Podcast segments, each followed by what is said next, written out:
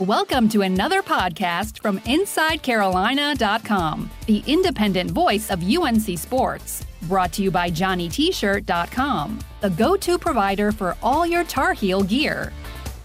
For Inside Carolina, I'm Taylor Viplis, and you're listening to this podcast, which is a part of the Inside Carolina Podcast Network. So first off, thank you for being here. If you haven't already subscribed to Inside Carolina, do that now wherever you get your podcasts or on YouTube so you never miss any of the content our team at I C puts out. It hardly takes any time, and it helps us out a lot. Also, speaking of support, we want to support the people that support us. So that's why on this podcast, I have to remind everybody about Jimmy's Famous Seafood. The reason they wanted to sponsor this podcast is simple. They are owned by U N C fans. With the pandemic and indoor dining restricted, it's a tough time right now to be a locally owned business. So it's helping out one of our own, and at the same time, you get ridiculously good seafood at a great price, a true win-win. For everybody wondering, my go-to order is the famous gift box where you get two massive crab cakes, two different kinds of crab soup, and then a half pint of crab dip. Visit them online at jimmy's famous seafood dot com, and at checkout, use the code hashtag G D T B A T H for free two-day shipping. That's promo code hashtag G D T B A T H. All right, let's get to it. As always, I'm joined by my guy, Carolina basketball legend from the Oklahoma City Thunder, Justin Jackson. Justin, we're going to talk about the Tar Heels later on, but since the last time we talked, you've dropped two twenty-point games in the past week. What's been going on with you that now all of a sudden you got this hot hand? Hey, man. Uh, just shots are falling for me, man. Um, I'm getting a little bit more playing time, um, just getting a little bit more comfortable out there. And um, like I said, things are just kind of falling for me. So, you know, it's just kind of trying to build off of those off of those games, man, as much as I can. One of the theories I've seen floated around on Twitter is that ever since you started this podcast with me, your minutes have gone up, your shooting's gone up, your scoring's gone up.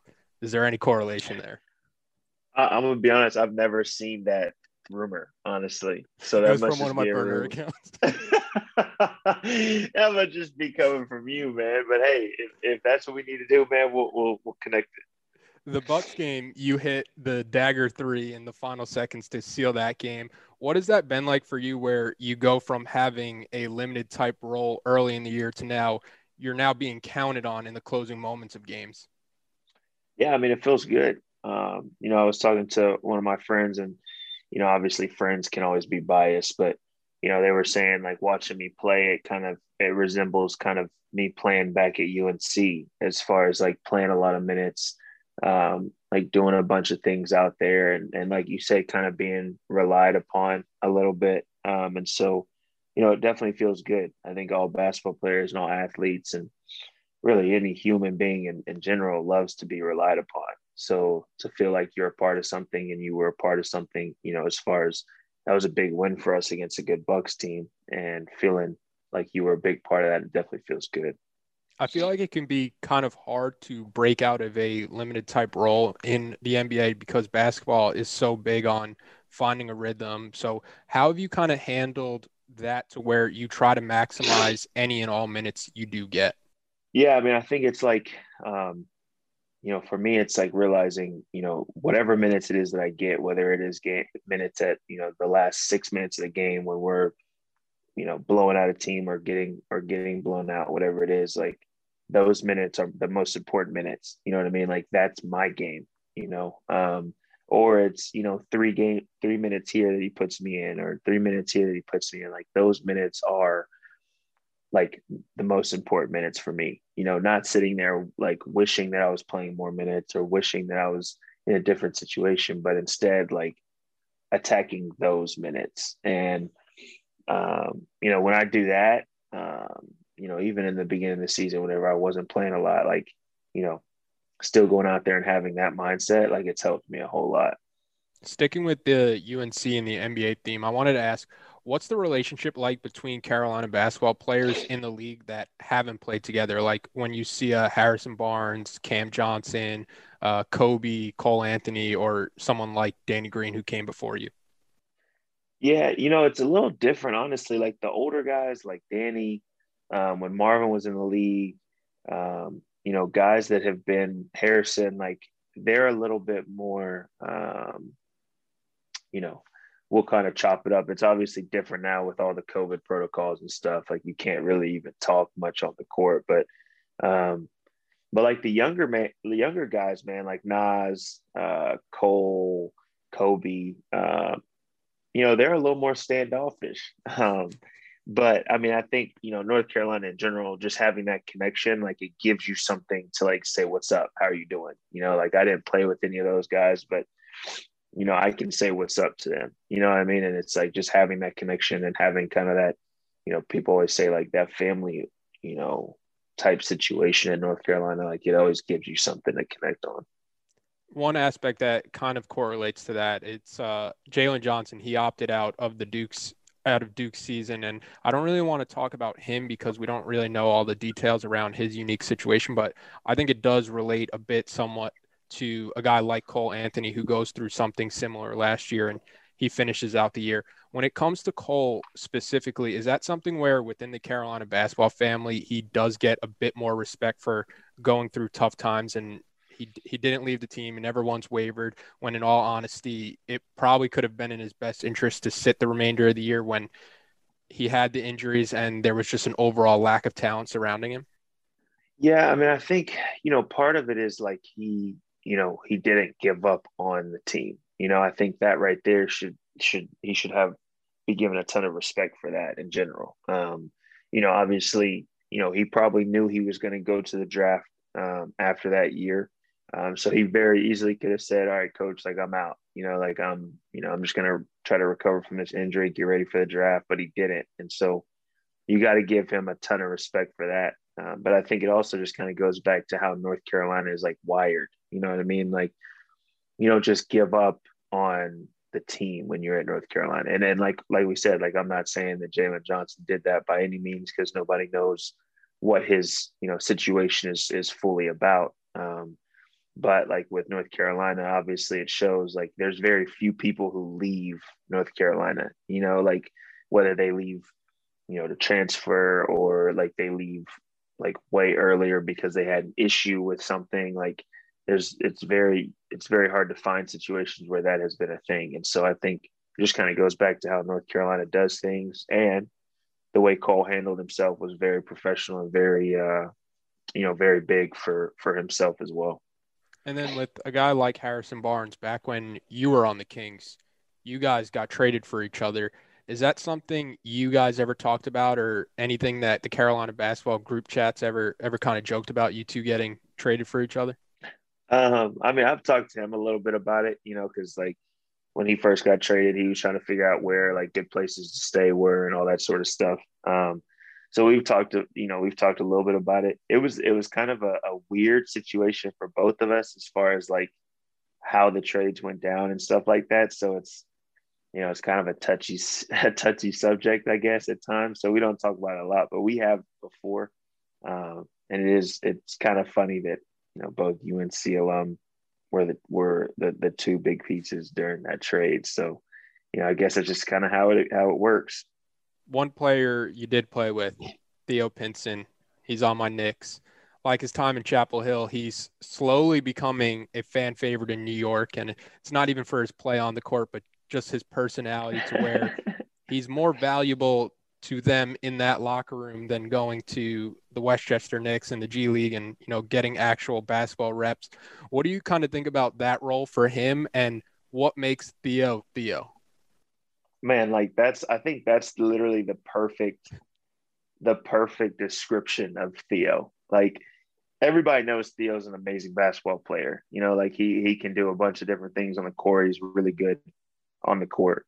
Um, But, like, what makes Theo Theo is the fact that he's such a good teammate, like such a good, like, guy just to have around, you know, like he's always going to keep your spirits up. He's always going to keep you laughing, always going to be, you know, trying to hype you up, stuff like that. And so, you know, it, I think that's literally the perfect, like, picture of Theo is like, okay, we would rather keep him in the locker room, even if we're not going to play him, because our team has more success when he's with us than to have him go and play. You know, like that's, that's literally, that's him in a nutshell. So, you know, I hope, I hope hopefully, you know, during this time he gets to get some playing time, you know, and show obviously how good he is on the court as well. But that's just Theo. When I heard that, man, I was like, that's him, man. That's literally him.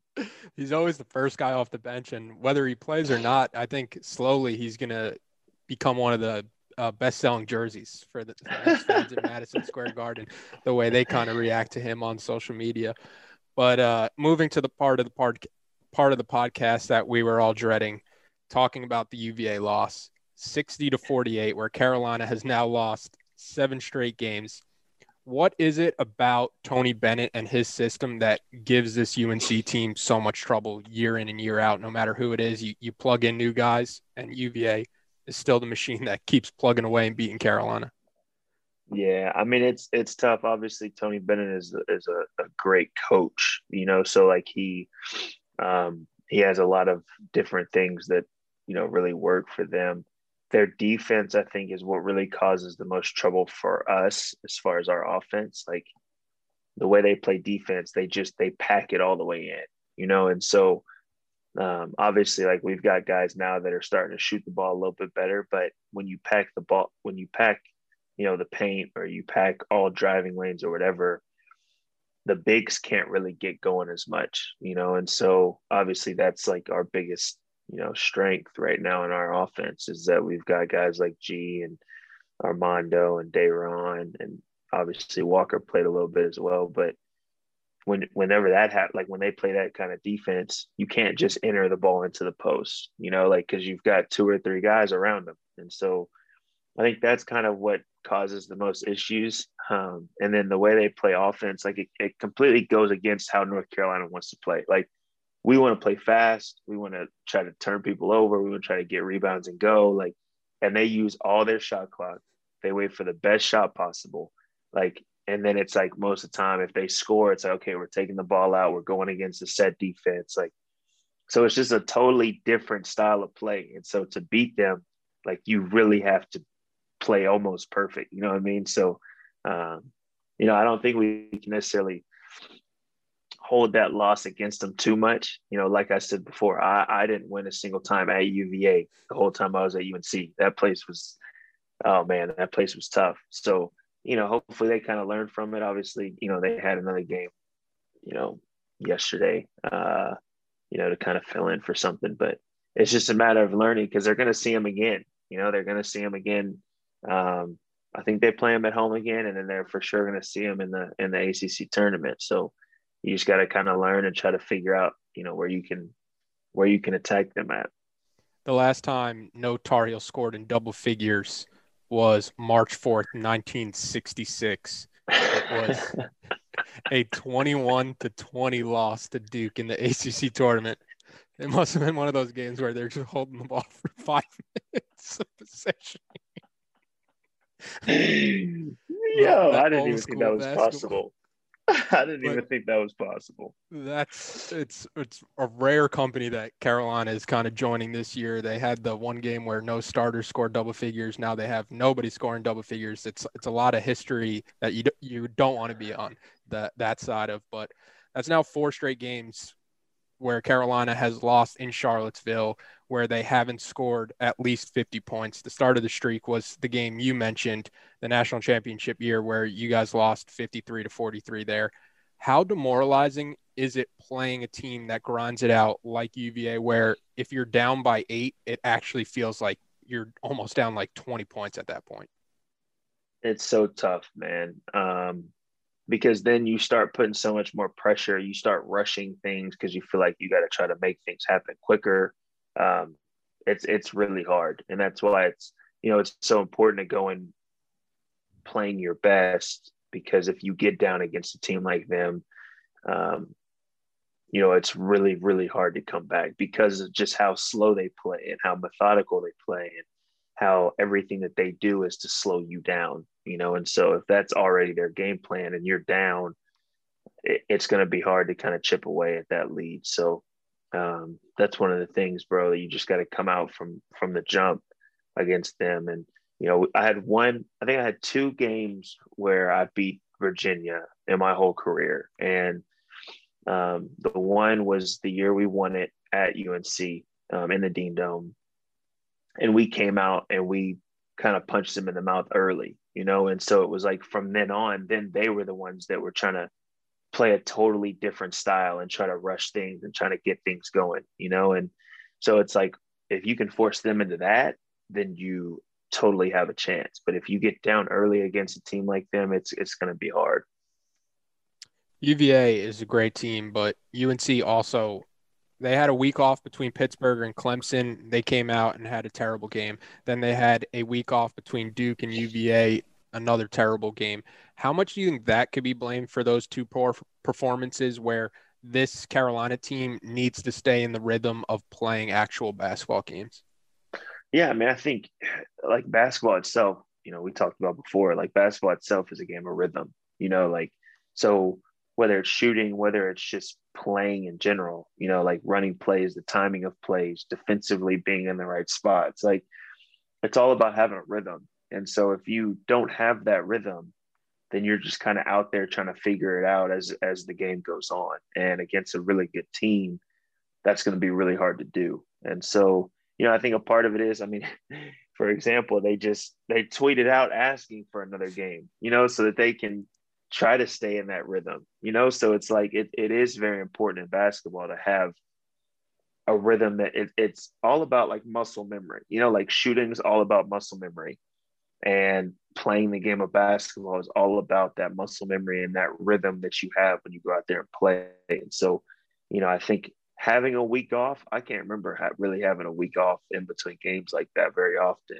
Um, and so that, that can be tough because, you know, practice, practice is cool and all, but there's nothing that prepares you for games like game time, you know? And so, you know, you could say, okay, that is tough to have weeks in between games. That is very tough. Uh, but at the same time, when it's time to go play, you got to go play. Um, and so, you know, hopefully they can kind of get that rhythm and keep it going. Going off that point, after the Virginia loss, you kind of want to get that bad taste out of your mouth, and the Virginia Tech game gets postponed. Then the Boston College game for next Tuesday has already been postponed. There's a good chance the Louisville game set for Saturday could be postponed because they're having some problems um, with COVID protocols right now. Do you think there is a level of frustration setting in in the locker room w- with games getting canceled, or how do you think the players in the locker room are kind of feeling about everything going on? Yeah. I mean, you know, it's, it's, it's a tough situation. I mean, in the world in general, but like to be a college athlete, like you go into school to play, you know what I mean? Like you don't go into school to just practice, you know, you don't go into school just to lift. Like you go into school to play games. Like that's what you look forward to. And having these games postponed is tough, you know, like that, that's a, I, I don't really know, you know, kind of how their feelings are, but I'm sure there's some sort of, you know, frustration. There's some sort of anger um, just because they want to just play, you know, they want to have a normal season. And so, you know, it is, it is unfortunate that they kind of have to go through these things. I think that's why it's so important for everyone in society, but also like them in college to take kind of all the protocols and all that sort of stuff extremely serious, because if they don't, we're seeing kind of what could happen, you know, as far as the season goes. And so, um, you know, it is very unfortunate. I hate it for those guys because obviously, like I said, they they just want to play, and, you know, hopefully things kind of clear up a little bit and they can get back to a normal schedule. So um, I guess we'll just have to kind of see. You mentioned how strange of a time it is where Carolina is tweeting out looking for games to play, and Northeastern was the team that accepted that opportunity to come to Chapel Hill. There's not a ton to take away since it's a game that Carolina should, and they did handle quite easily, winning eighty-two to sixty-two. But the biggest takeaway for me s- seems to be the emergence recently of somebody like Walker Kessler. He's averaging nine and a half points and six rebounds over the last two games. What have you seen from him and what he can contribute to this team? I mean, he's seven feet. You know, like he's seven feet and he's got very good touch. He can he can run pretty well, you know, like he can move pretty well. Um, so I think he just gives another dominant piece, or could be very dominant piece down low, you know, and plus, you know, he banked in a three last game. But like he, you know, from what I've seen and from what I've heard, he has the ability to kind of stretch out a little bit, you know, and to kind of hit some jump shots or whatever. Um, So, I mean, he kind of gives that, you know, I think for just kind of for me watching, and obviously I don't, I don't, I've never really met the kid. I don't really know much about him. And so, um, you know, none, nothing is like, you know, coming at him or anything. I think something that I could really see him being huge for is like a true rim protector. You know, being seven one in college, like you can really cause havoc down there in the paint. Um, and so I think if he starts doing that, I think he could really, he could end up being a really big piece for, for U N C, you know? So it is good to kind of see him getting a little bit more playing time, get a little bit more comfortable out there. So, you know, hopefully he can just keep on building on it and keep on getting better. Yeah, it's interesting that kind of dynamic that he could bring to this team where on defense he can be that post presence and on offense he can be somebody who is able to stretch the floor for Carolina and kind of fix a lot of the spacing issues they're having playing two bigs like Roy wants to play. But another point from that game was making his announcing debut for the Northeastern game was Tyler Hansborough. From your time in Chapel Hill, what is Tyler Hansborough? What is Psycho T like? Because from the outside looking in, I wouldn't have guessed commentating would be something he'd even want to do or ever try to do.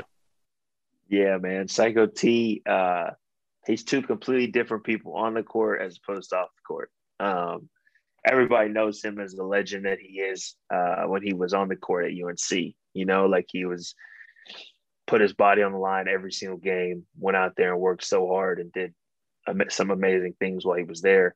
But off the court, I mean, he's a really chill guy. You know, like you can have conversations with him, you can talk with him. Um, and so it is, it is interesting. I wouldn't have thought commentating was something that he would have done either, uh, just because he's kind of somebody that's to himself a little bit. But, uh, you know, it's good to kind of hear him out there talking. And if there's anybody that really knows stuff about U N C and can really commentate about it, I think it's him. So, um, you know, it's, it's pretty cool to kind of see him stretching his wings a little bit and getting out there and commentating. We're at twenty games now into this season, and it's still pretty hard to get a read on this team and whether or not they're even a tournament-worthy team at this point. In your opinion, where does this team still have the most room for improvement and how they can kind of maximize their potential and hit their ceiling? Yeah, I mean, I think, um, you know, I think it's kind of what we've talked about all years is shooting. You know, if if they can get guys like Kerwin and guys like Playtech and guys like R J and even Caleb, like guys to really knock down shots consistently, um, you know, in the games that they have played really well, um, they have had that, and it's opened things up way more for the guys inside who are the real, you know, the real, um, the real forces. Um, and so, you know, if they can, if they can do that, I think they are a tournament worthy team. You know, I think college basketball is in such a weird place right now because of COVID, because of guys deciding to just go straight to the G League, you know, like all of those things combined, it's kind of in a weird space right now. But I think they do have a chance to be a very, very good tournament-worthy team if they can do that. And then defensively, like we talk about with Walker, have a little bit more presence at the rim, um, you know, and just being a little bit more um, protective of the paint a little bit more, you know, which is crazy because we have some bigs that are big-time bigs, you know. But if they can do that and offensively stretch the floor a little bit and be consistent with some shooting, I think they'll be okay. Yeah, going back to that shooting point to close, I, I wouldn't be mad if somebody like Kerwin Walton shot the ball every time down. I, I love watching him shoot it. Uh, I just have a certain confidence whenever I see him shoot. So I think the more more shots for Kerwin Walton, the better. But uh, to close out the podcast, Carolina plays Louisville this week, supposedly on Saturday, could get canceled. But besides that, their game for next week has already gotten canceled. So maybe we'll have a game to talk about next week, Justin. Maybe we won't, but we'll we'll be here. Yeah, we'll be here, man, no matter what. Thanks for listening to another podcast from Inside Carolina dot com. Brought to you by Johnny T Shirt dot com. Where to go for your next Tar Heel gear purchase. What's up, y'all? This is four-time N B A champ Andre Iguodala. Yo, and this is his best friend, the Ohio State legend, Evan Marcel Turner the First. Every Wednesday, we drop a new episode on our show, Point Four. We're talking basketball, business, and all the culture in between. From locker room stories to some basketball analysis from those who've been in the game. Now, it is a do do average twenty-nine and eleven. God, what it take to be an all-star? A win. Subscribe to Point Four, the podcast, so you don't miss a thing.